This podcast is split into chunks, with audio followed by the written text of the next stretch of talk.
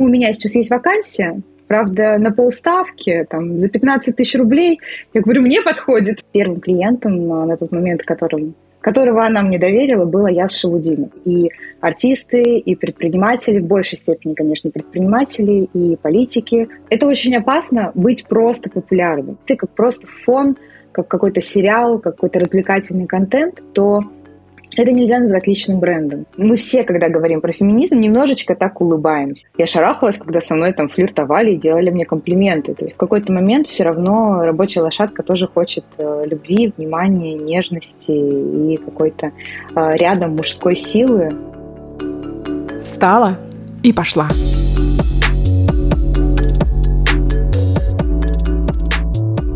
Всем привет! Сегодня я встала и пошла к Дарье Вахрушевой. Дарья – совладельца агентства персонального брендинга Bakers и основатель сервиса персональных бренд-менеджеров Sisters. Дарья, очень рада тебя видеть и слышать в своем подкасте. Привет, привет! Я очень рада, что ты меня пригласила.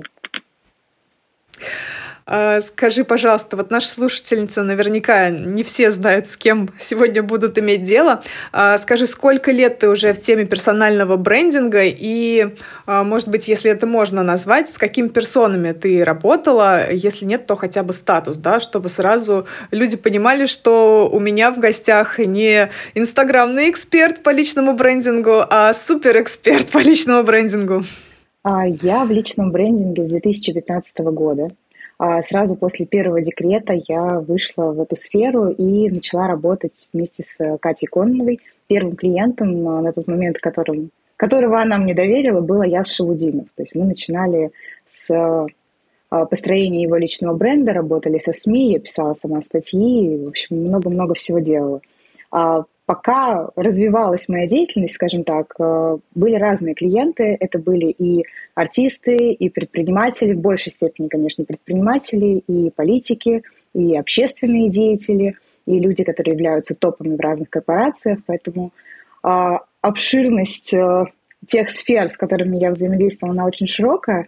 Э, имена, не знаю, перечислять, скажи мне, э, у тебя женская аудитория, наверное, больше женщины ну, интересно. Ну, от одного, от одного Аяза у меня уже практически упала челюсть на пол. Я, честно говоря, не знала, что ты с ним работала. И действительно, uh, у меня есть вопросики, конечно, к его пиару и к пиару его компании, но uh, у него, блин, миллиардная компания, он крутой. Uh, и он... ты, соответственно, тоже. Спасибо большое. Ну, тогда, когда мы с ним работали, он еще не был тем, кем он является, но наша как раз задача была как э, людей, которые занимаются стартом в личном брендинге, правильные смыслы, векторы закладывать. И это же работа не только продюсера и специалиста, это работа клиента изнутри в том числе. Поэтому а я с такой пример человека, очень круто идентифицирующего себя с личным брендом. То есть он понимает масштаб личности, на который он может выйти, и активно этим пользуется.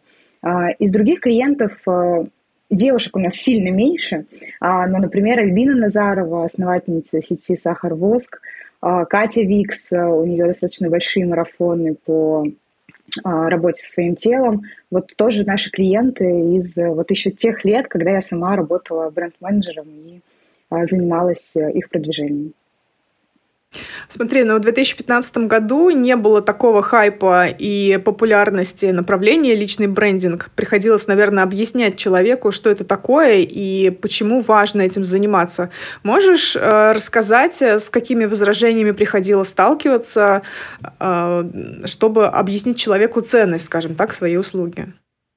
Нам, наверное, очень сильно повезло, потому что мы делали а, работу в той сфере, в которой был большой интерес. На самом деле всегда был большой интерес стать известным, стать популярным, стать заметным, но было достаточно мало специалистов. И поэтому сильно кого-то уговаривать никогда не приходилось, отрабатывать возражения тоже. Как мы а, привлекали клиентов? Мы тогда занимались продвижением в СМИ, и для очень многих людей появиться в СМИ означало ну, выход в какую-то другую лигу совсем. То есть, когда тебе говорят э, большие медиа, и это был наш, скажем, Да, если тебя показали по телевизору, то это все, да. ты звезда. Да, да, то есть это был такой некий флагманский продукт, на него приходили, э, хотели там оказаться, и мы уже в процессе объясняли, что можно просто публиковаться, а можно делать это в рамках большой стратегии, соединять это с социальными сетями, ну и, в общем, комплексно работать. И как раз наше отличие было в том, что мы могли, не боялись э, браться за все сразу. То есть мы работали с визуальным образом, со стилистами, и работали с фотоконтентом, с текстами. Ну, в общем, делали все-все-все, и выступления, и публикации, и различные активности, рейтинги, медиапроекты. Нам было все это интересно очень, и поэтому, наверное, а, так быстро нам удалось развиваться в том, чем мы занимались. А почему именно персональный брендинг, а не бренд компании? Работать с холдингами, ну, наверное, с финансовой точки зрения интереснее. Они платят больше, они платят сразу, а, чем а, человек-бренд. Так сложилось. А, я не могу сказать, что это был осознанный выбор или-или. Вообще, я мечтала в детстве быть пиарщицей. Я смотрела сериал «Не родись красивой». И там была Юлиана Виноградова. И для меня это была такая первая mm-hmm. ролевая модель, mm-hmm. на которую я хотела бы быть похожа.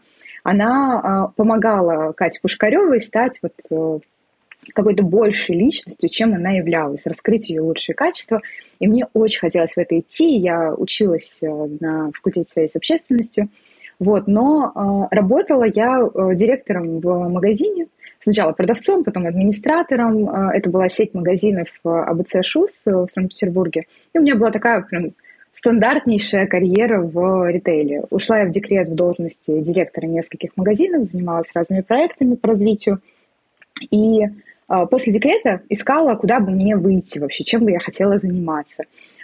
Училась очень много где, проектному менеджменту, маркетингу, SMM, эм эм, в общем, все, что только могла находить. Я помню, у меня просто каждый вечер был новый вебинар. И один из курсов, который я прошла, был марафон Кати Кониновой э, на тему личного брендинга. Uh, и я тогда так влюбилась в эту историю. Uh, мне очень сильно понравилось. Я помню, я написала какой-то гигантский отзыв для Кати. И на какой-то из конференций, uh, по-моему, Ридо, мне в раздатке попался сертификат на ее консультацию личную. Я к ней пришла. В общем, выбила это время, а, мы с ней договорились. Я говорю, я хочу развиваться в сфере пиара, но не знаю, как бы с чего начать, потому что я отправляю свои резюме, а, у меня вроде бы опыт неплохой, но нет профильного опыта, и меня никто не хочет брать, потому что еще маленький ребенок, как-то как-то у меня не складывалось. Даже наши прямые конкуренты, в общем, мне отказали даже в стажировках. Хотя для меня сейчас это очень странно. И Катя говорит, ну ты знаешь, а, давай попробуем, у меня сейчас есть вакансия, правда, на полставки, там, за 15 тысяч рублей. Я говорю, мне подходит, все отлично, я готова. И я сделала тестовое. Тестовая Кате очень понравилась, она до сих пор мне самой нравится. Я смотрю и понимаю, что вот прям попало туда, куда нужно. Оно для меня эталонное, а, которое я хочу видеть, э, когда я сейчас э, нанимаю людей. И так вот началась моя карьера в личном брендинге, а потом мне это очень все понравилось, начало получаться, я начала видеть раскрытие своих каких-то качеств, которые раньше, может быть, не замечала, но они а, действительно очень круто помогают э, клиентам продвигаться, и вот так вот все и закрутилось. А с холдингами работать... Ты стала той самой мамочкой в декрете, которая зарабатывает э, с ребенком на руках. Да, да, так, да я до сих пор такая, по сути. Вот. И э, а, с холдингами я смотрела в эту сторону и всегда, даже, знаешь, в шутку говорила, а, если не сложится в личном брендинге, уйду работать в корпорацию. И в какой-то момент корпорации сами начали к нам приходить за обучением, за работой с их топами, за консультациями. Поэтому э, мне понятна и та, и та история, но работать с развитием личности лично мне гораздо интереснее, потому что вот какие-то есть свои в этом химические элементы, наверное. То есть все-таки ты с корпорациями работаешь, э, но э, не в плане того, что ты бренд компании создаешь, а личный бренд все-таки руководство этой компании. Да, да. Но мы работаем да? э, над продвижением э, любой компании, любого бренда через ее амбассадоров. То есть это могут быть и первые лица, это могут, может быть просто состав управленческий, это могут быть привлеченные медийные лица. Ну, то есть очень по-разному э, все может строиться, но это мы умеем. Угу. А У тебя, наверное, словосочетание такое популярное, как я уже говорила сегодня, личный бренд вызывает, э, наверное, уже и глаз дергается от него. Вот можешь э, сформулировать, понятно, что ты можешь наверняка про это говорить часами, и эфира у нашего подкаста не хватит, но все-таки, если получится концентрированно, можешь сформулировать, кто такой человек-бренд и почему, э, в инста... если у тебя только там блог в Инстаграме или в какой-то другой сети, только он один, ну, ты не станешь человеком-брендом? Um, вот эта тема вечная, личный бренд и Инстаграм. И, или то, или другое. Ну, увы, увы, она пока актуальна, поскольку очень много продуктов, предлагающих стать, э, развить личный бренд именно в этой соцсети. А, мне хочется, чтобы, ну, как минимум, а, люди на это не велись, либо э, использовали это с умом. Можно использовать и нужно использовать Инстаграм э, для продвижения личного бренда, но и, и вот это но хочется от тебя услышать. А, согласна. Но я бы начала с того, что личный бренд — это устойчивая ассоциация имени человека с какой-то деятельностью. И если ты э, через Инстаграм продвигаешь себя как через канал продвижения в качестве какого-то специалиста, продаешь там свои услуги, у тебя формируется база вовлеченных людей в твою деятельность, это история, усиливающая личный бренд и помогающая, скажем так, формировать э, а, лояльную аудиторию, даже если что-то с твоим аккаунтом случится, то люди, которые привыкли, что ты лучший в определенной сфере, они тебя будут искать. То есть они начнут тебя гуглить, так, Инстаграм пропал. То есть они э, будут э, все равно хотеть работать с тобой. А, когда мы говорим про продвижение просто в Инстаграм ради набора подписчиков, и люди за тобой смотрят, ну вот как, как в ТикТоке, да, листая все подряд, э, просто как картинка, и у них нет а, устойчивой ассоциации, устойчивого образа зачем-то в их жизни, то есть ты как просто фон, как какой-то сериал, какой-то развлекательный контент, то это нельзя назвать личным брендом. Ты просто создаешь э, очередной паблик, в котором они залипают. И этот паблик может вести личность, этот паблик может вести э, команда редакторов, э, как угодно.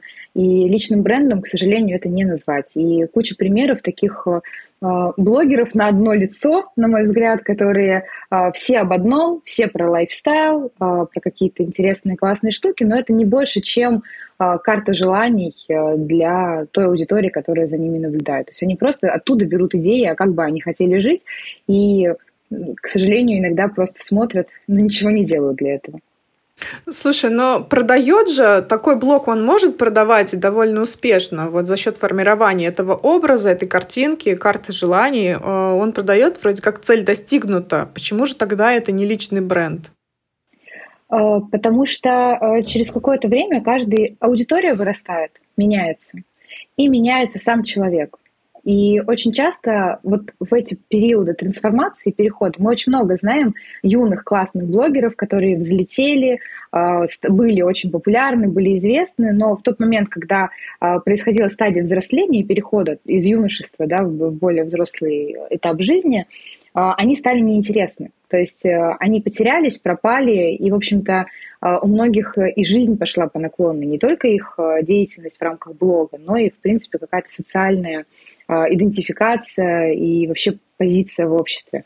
Поэтому это очень опасно быть просто популярным, быть э, просто вот на волне какого-то хайпа или актуального контента, не понимая, зачем ты это делаешь, для чего ты это делаешь и какие ты хочешь создать со своим именем реально устойчивые долгосрочные ассоциации.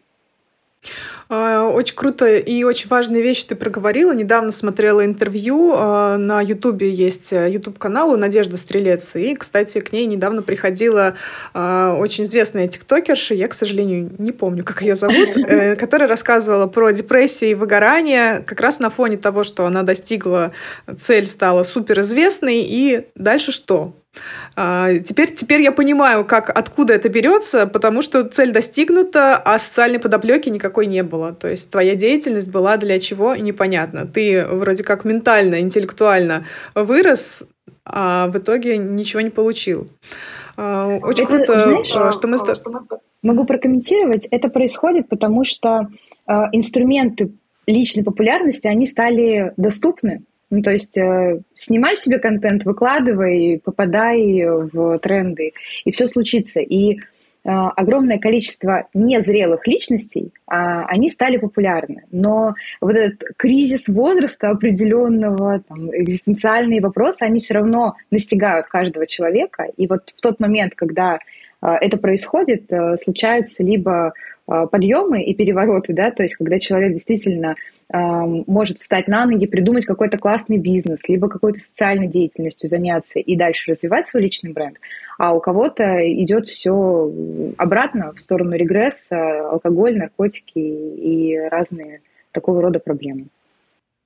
Ну, правильно понимаю, что к вам не приходят люди-пустышки, э, сделайте мне личный бренд. Ну, или как минимум вы не работаете с такими, потому что там не с чем работать.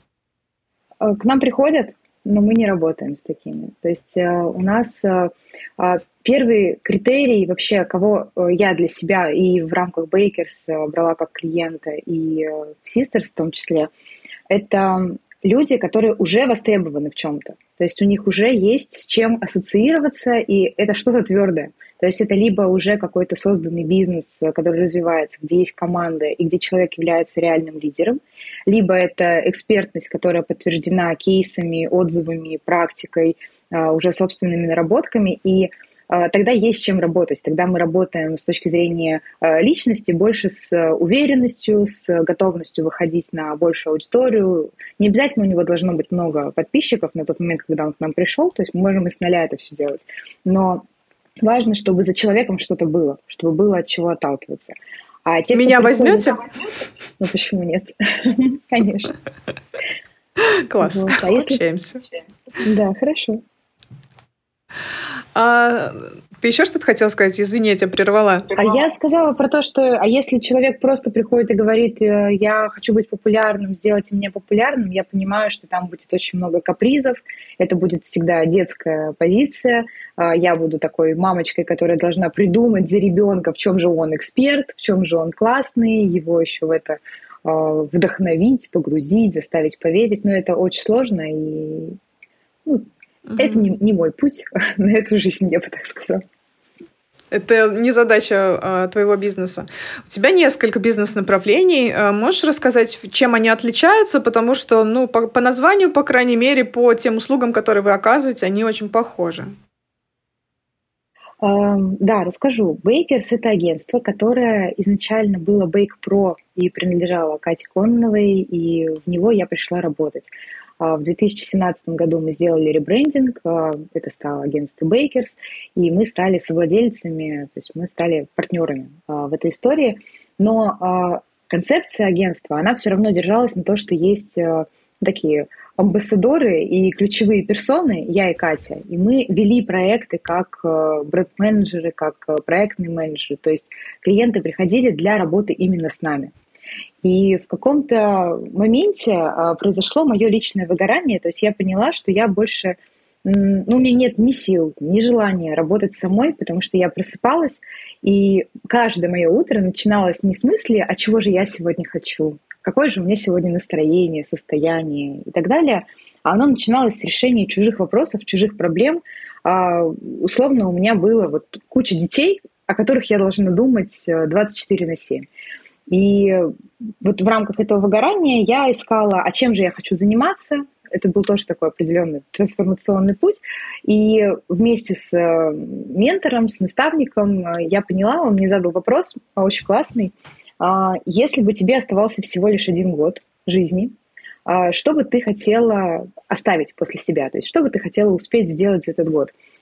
Я поняла, что, наверное, самое ценное а, для этой планеты, что у меня есть, то, что я успела накопить за тот период жизни, который прошел, это тот подход, те знания, тот опыт э, в работе с людьми, э, который у меня есть.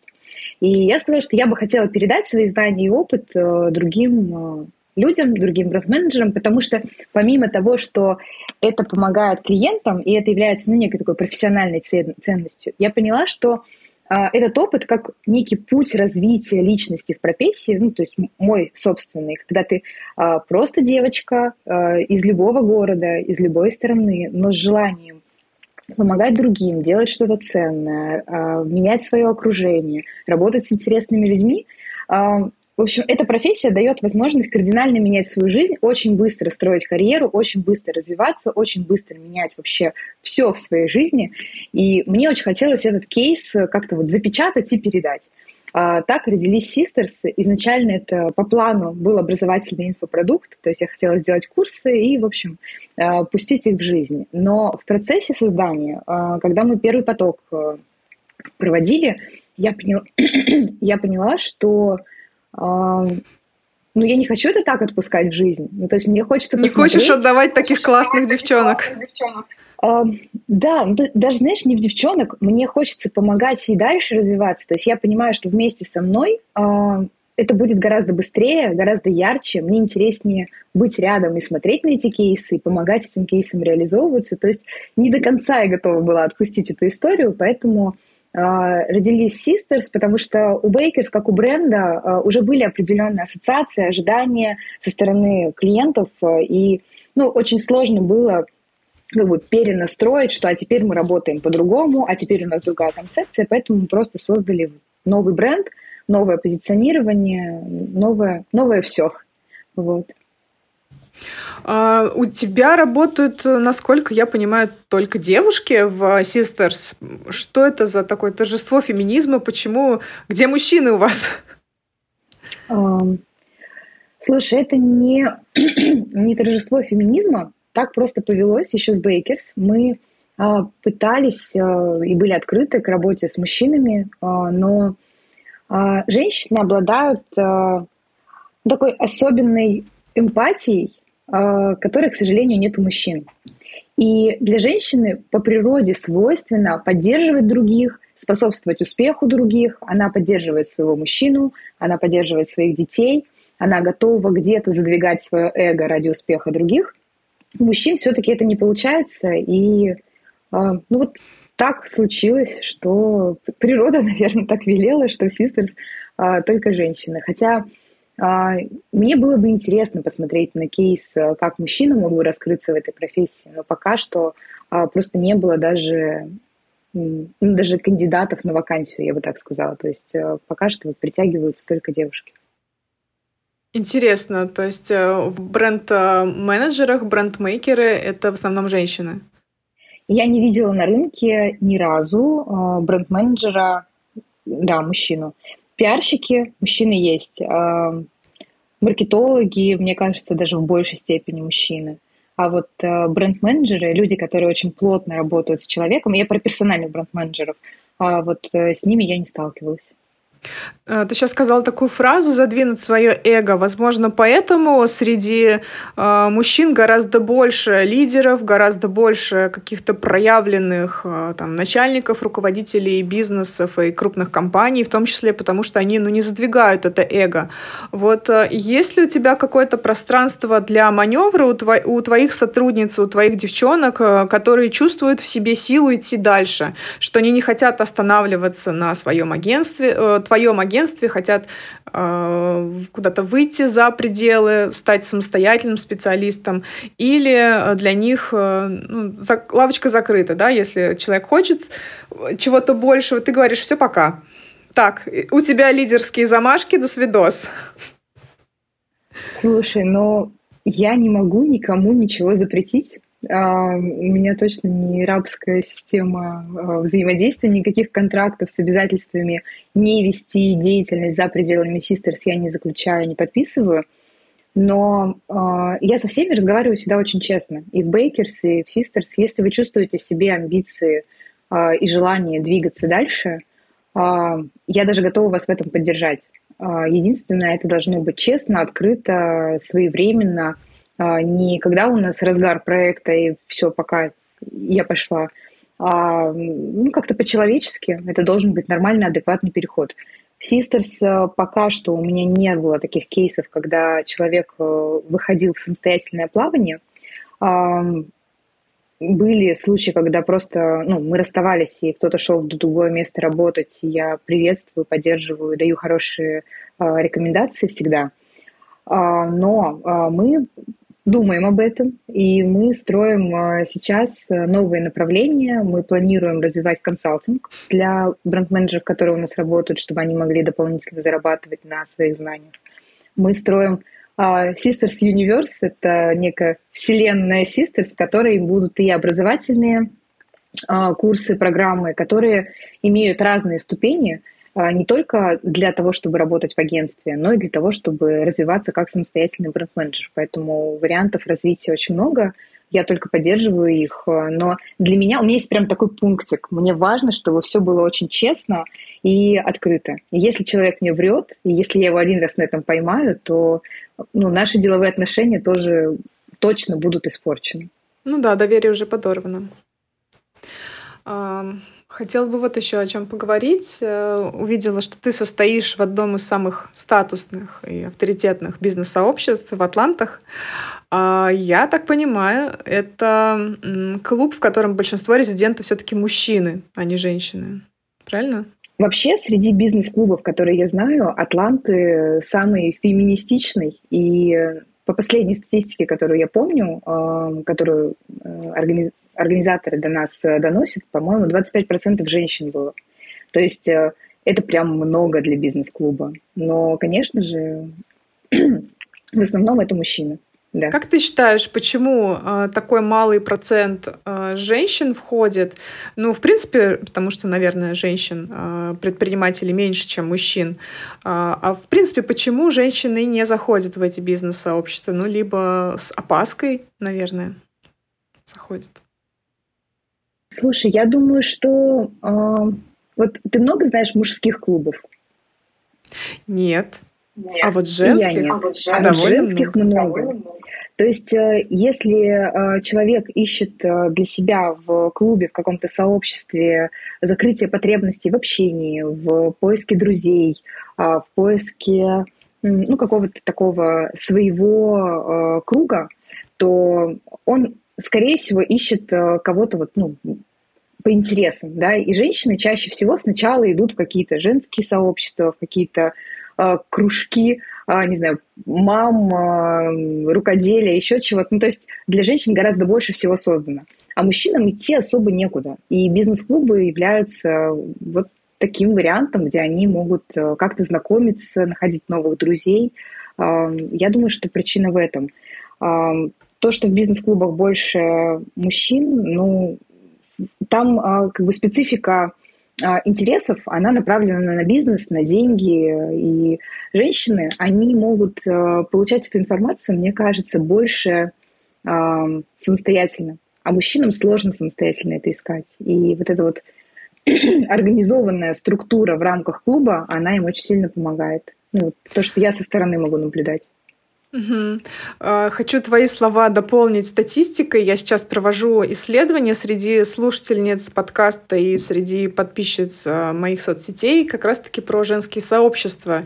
И ты права в том плане, что практически все женщины, это больше 80% а, ответивших, сказали, что они состоят в каких-то женских сообществах, начиная от чатов, заканчивая до персональных, специализированных профильных сообществ по интересам, там, по бизнесу именно для женщин. А действительно для мужчин ничего такого не создано. Наверное, потому что вот за этой маскулинностью, за э, стремлением показать, что я сильный, я добытчик, э, скрывается вот это вот ну, ну, страх, что ли, показать свою слабость, что им нужно какое-то свое уютное пространство для обсуждения своих каких-то проблем, интересов. И они, возможно, мужчины таким образом скрывают действительно свои какие-то страхи, комплексы вот за, за бизнесом, да. Эм, ну, это сейчас мое, опять же, мои э, умозаключения. Возможно, это не так. Слушай, мужчинам вообще гораздо сложнее делиться, гораздо сложнее а, как-то проявляться. Женщины могут просто пойти а, в парикмахерскую и обсудить все на свете. А мужчина так не может. Ну, то есть ему сложно. Поэтому для нас в этом мире создано гораздо больше возможностей открытых, а, чтобы себя проявлять как-то, находить новые контакты, новые знакомства. А вот для мужчин есть один вариант – бизнес-клубы. Ну вот из того, что я сейчас вижу. Все-таки зачем ты а, состоишь в мужском условно, да, а, бизнес-клубе, что тебе это дает, ощущаешь ли там кон- конкуренцию, каково это быть чуть ли там не единственной женщиной среди такого количества мужчин? Слушай, ну я точно не единственная, уже говорила, что в Атлантах довольно много женщин. Ну, условно, да, условно. Да, а, я э, пришла в Атланты э, в тот момент, когда я переехала из Питера в Москву. Это был 2019 год. Э, я переехала, мне нужно было строить новое окружение. Из знакомых людей у меня было несколько друзей здесь, Катя здесь жила, и были клиенты, но такого какого-то постоянного круга, с кем я могла бы делиться, обмениваться мыслями насчет бизнеса. То есть фокус был у меня тогда на бизнес, а, его не было. И Атланты как-то очень органично появились тогда в моей жизни. Они нас позвали а, быть партнерами форума, в общем, рассказали про себя, заодно рассказали про клуб. А, рассказали о том, что можно было бы нашим клиентам рекомендовать вступить к ним в клуб. Я сказала, ну как же я могу рекомендовать, если я не знаю вообще, кто вы и что вы. А, пришла на презентацию и поняла, что мне это подходит. Ну, то есть я посмотрела, а, послушала, и мне показалось, что это то, что мне нужно. Ну, то есть то место, в котором я бы хотела иметь э, свое московское окружение, я бы так сказала. И это была первая цель которую я для себя видела, что могу закрыть э, в клубе. Вот. В процессе я уже поняла, что атланты дают, э, знаешь, такое очень большое расширение твоего вообще представления о мире, о бизнесе, о том, как может быть.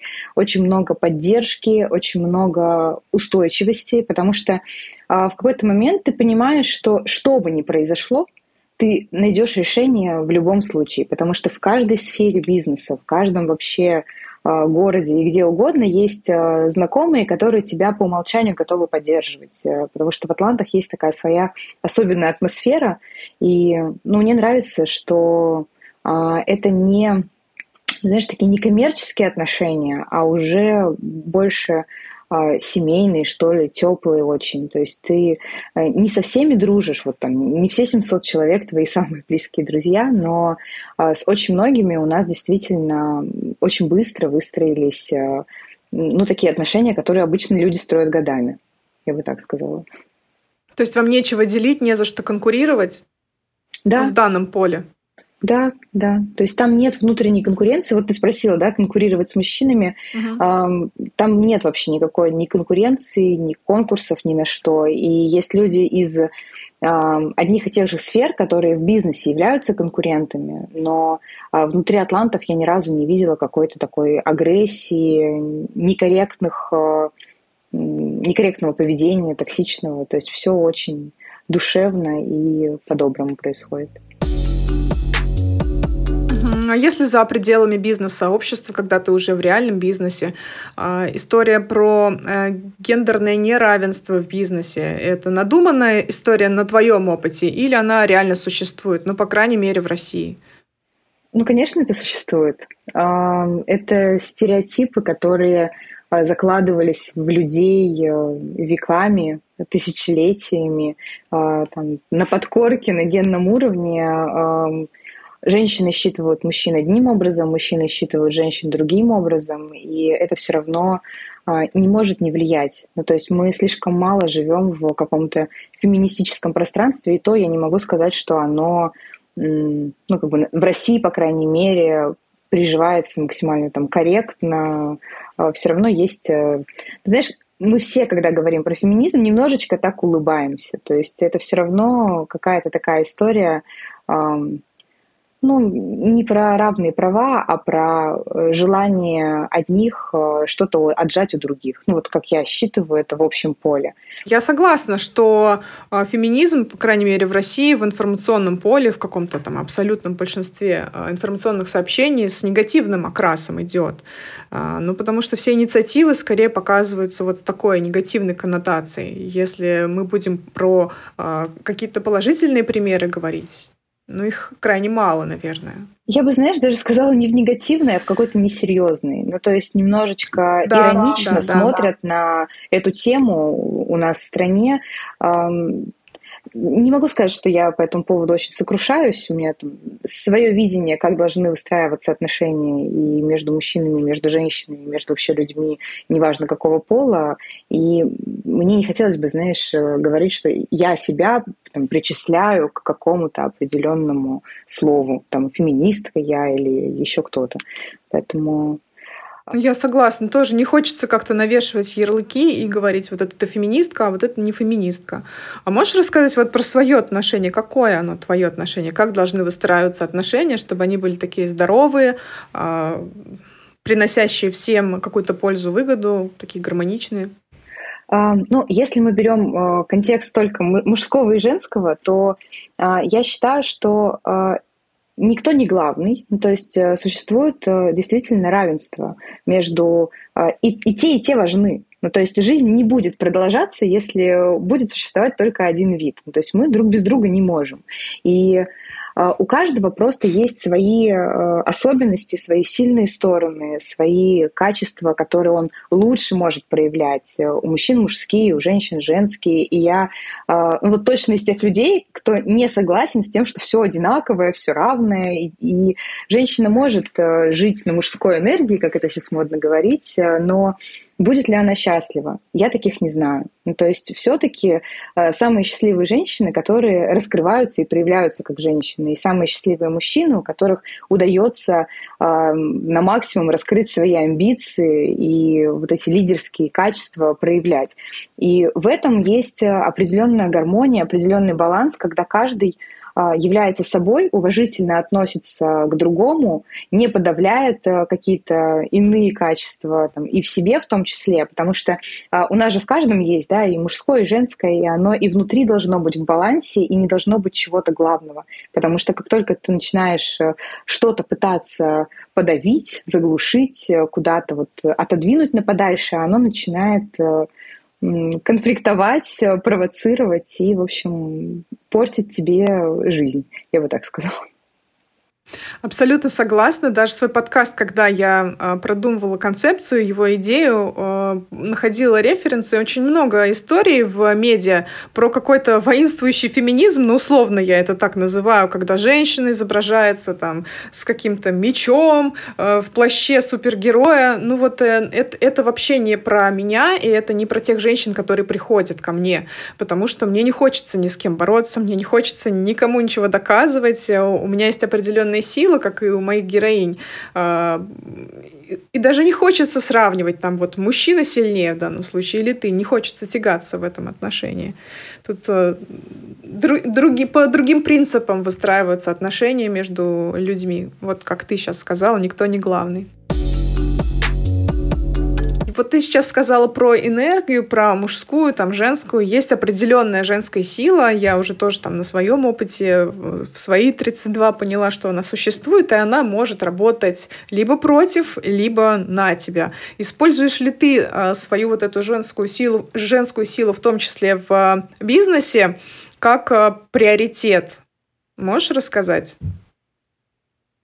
Um, Слушай, у меня такие э, непростые взаимоотношения со своей женской силой. Э, я понимаю ее э, мощь и довольно, ну, как бы, довольно много во мне энергии, довольно много во мне ресурса, который можно использовать, но в разные периоды жизни я ее где-то подавляла и пыталась как раз вот э, на более мускулинных э, вещах э, выруливать.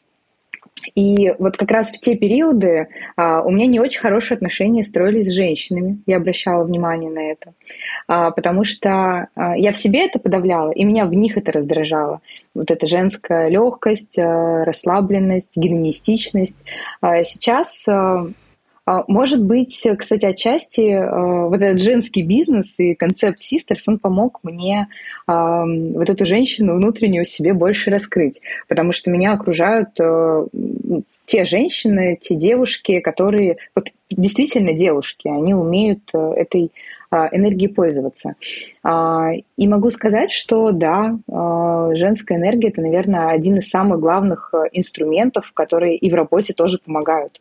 Потому что вот эта мягкая сила, которая свойственна такому рода энергий, не знаю, сейчас у нас такой разговор э, пошел в это русло, она... О высоком. высоком.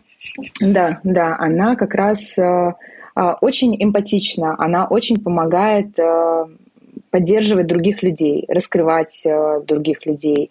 И я этим пользуюсь э, и не скрываю, в принципе, этого в твоей жизни случился развод, и в какой-то момент ну, ты стала, по сути, главой э, своей семьи, в том числе в плане э, зарабатывания денег.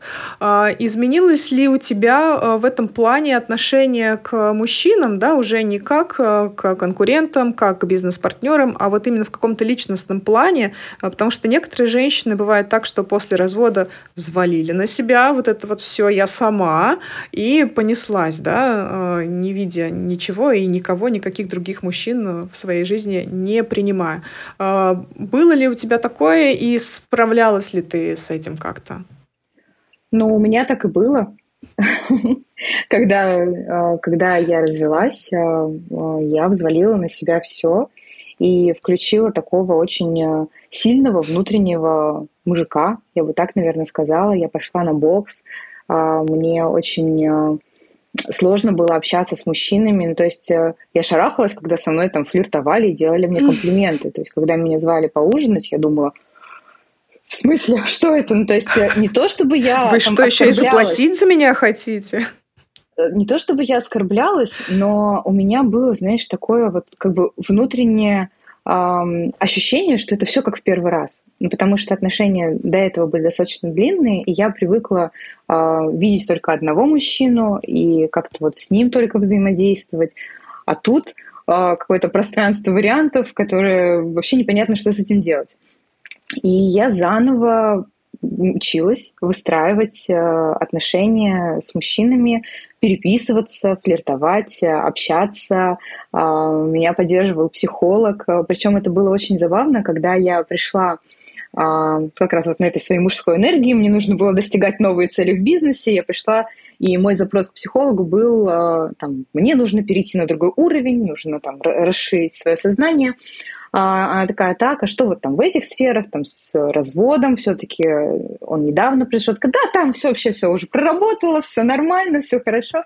Но на самом деле там столько всего было, и я это постепенно, постепенно раскапывала несколько лет э, по мере своей готовности там, идти в эту боль, в эти эмоции.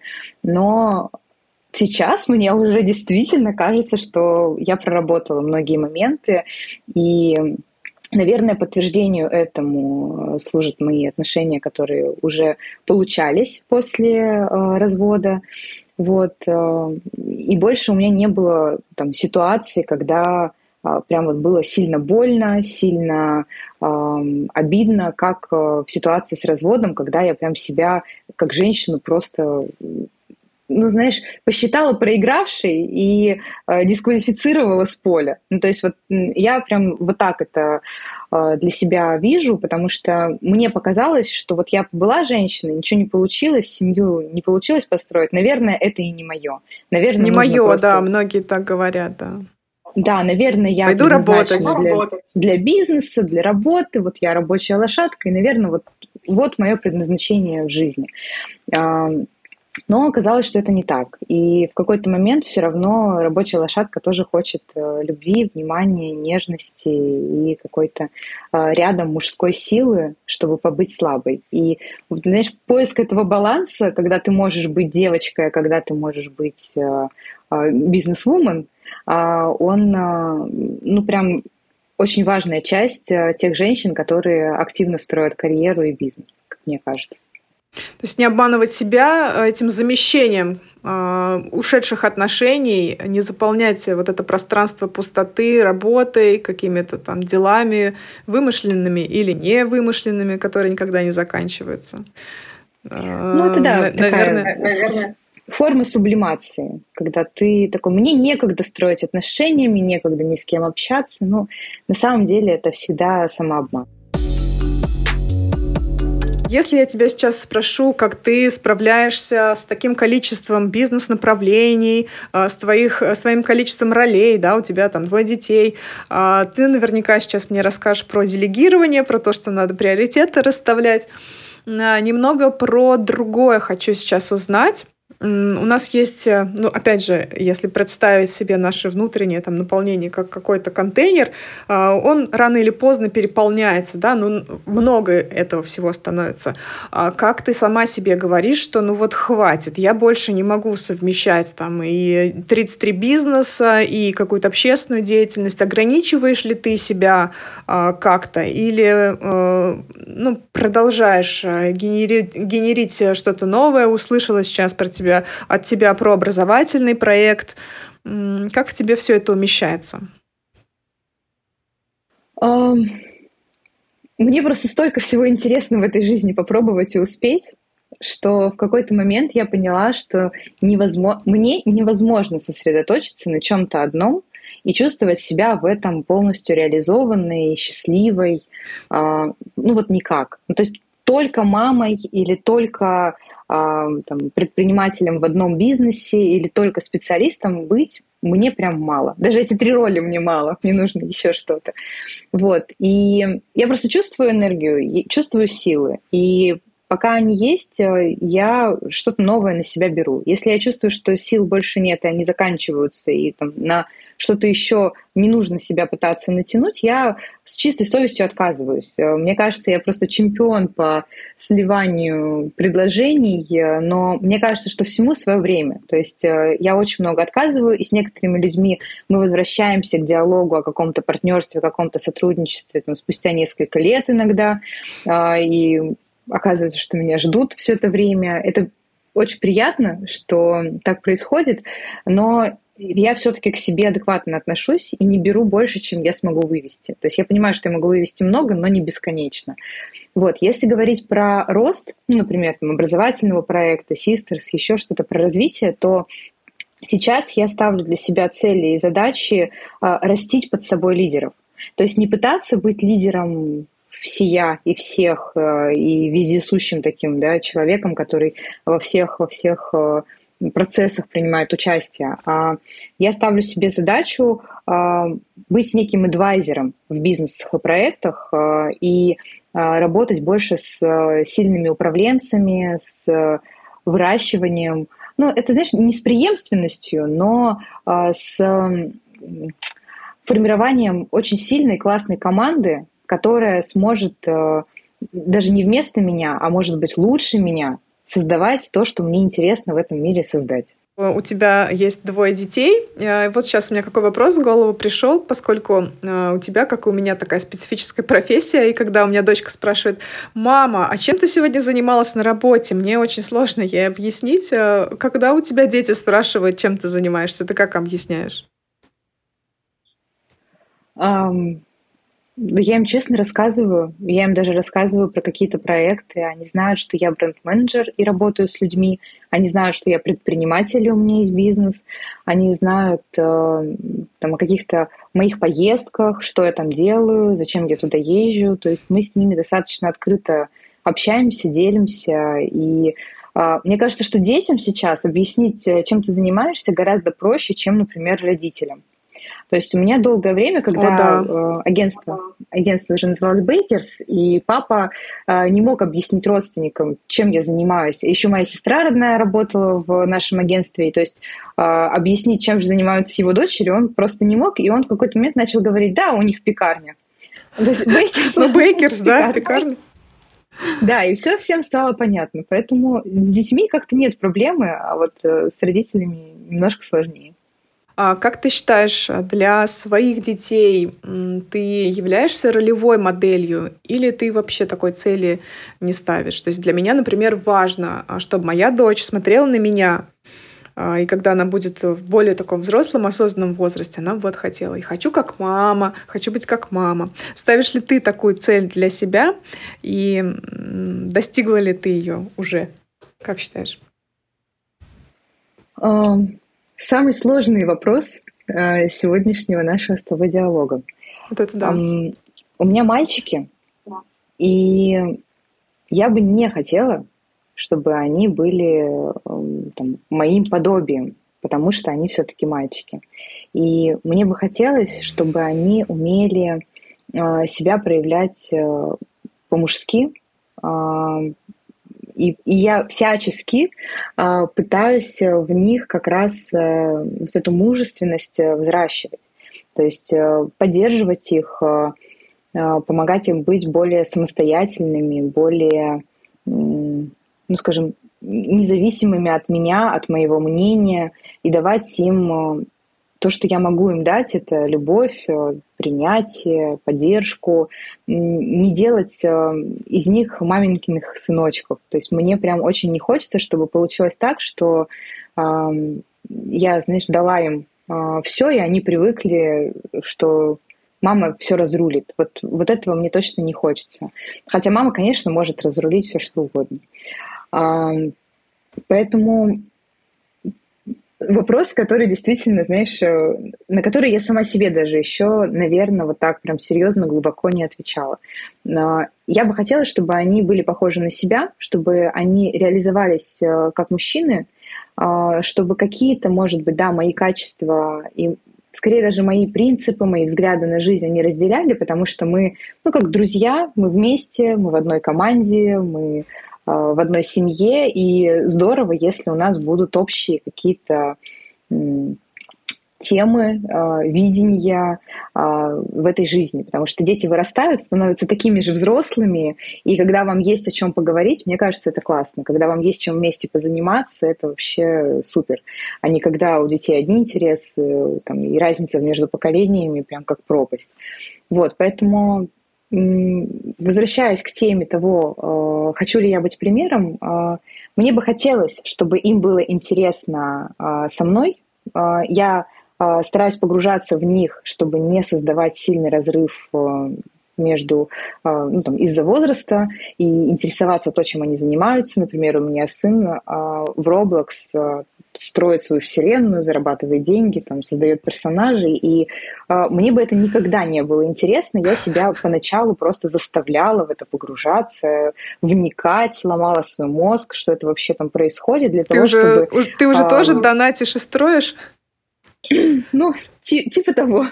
Вот, ну, то есть для того, чтобы быть с ним на одном языке, в одном поле. Вот. И если они вырастут и будут похожи на себя, а не на меня, я буду их поддерживать в любом случае. То есть у меня нет такого, что я там маленькую копию выращиваю. Но может быть, потому что это мальчики. Ну, то есть у меня нет девочки, нет дочки. А, как бы я себя вела с ней, не знаю. Вот. Но у меня есть внутреннее ощущение, что, кстати, у меня будет дочь еще, в этой жизни. И она появится тогда, когда я как раз проработаю до конца вот эту женскую ролевую модель. То есть когда со своей внутренней женщиной у меня все будет полностью окей, а, и вот тогда придет время, чтобы передавать это дочке. Вау. Обязательно напиши мне, когда, когда узнаешь, что у тебя будет дочка. Хорошо. Даш, спасибо тебе за этот разговор. Я очень рада, что ты пришла ко мне на подкаст. Э, у тебя очень крутая команда, которая предложила тебя в качестве героини. Благодарю тебя, благодарю твою команду Sisters. Э, буду теперь наблюдать за всем, э, что вы делаете в информационном пространстве и за вашими кейсами. А, уверена, что твоя история вдохновит э, наших слушательниц, потому что она, ну, действительно очень крутая, и ты очень крутая. Спасибо тебе большое. Спасибо тебе огромное. Мне очень приятно было пообщаться, и э, я рада, если я была чем-то полезна, потому что не с каждым человеком на самом деле можно выйти на такой откровенный разговор. Ты очень располагаешь, э, и желаю процветания твоему медиапроекту и тебе в том числе. Спасибо даже большое. А я напомню, что это был подкаст «Встала и пошла». Я очень радуюсь вашим отзывам и отметкам в соцсетях, поэтому продолжайте добавлять подкаст в избранное, ставить лайки понравившимся выпускам, а новый эпизод выйдет уже через неделю. Пока-пока.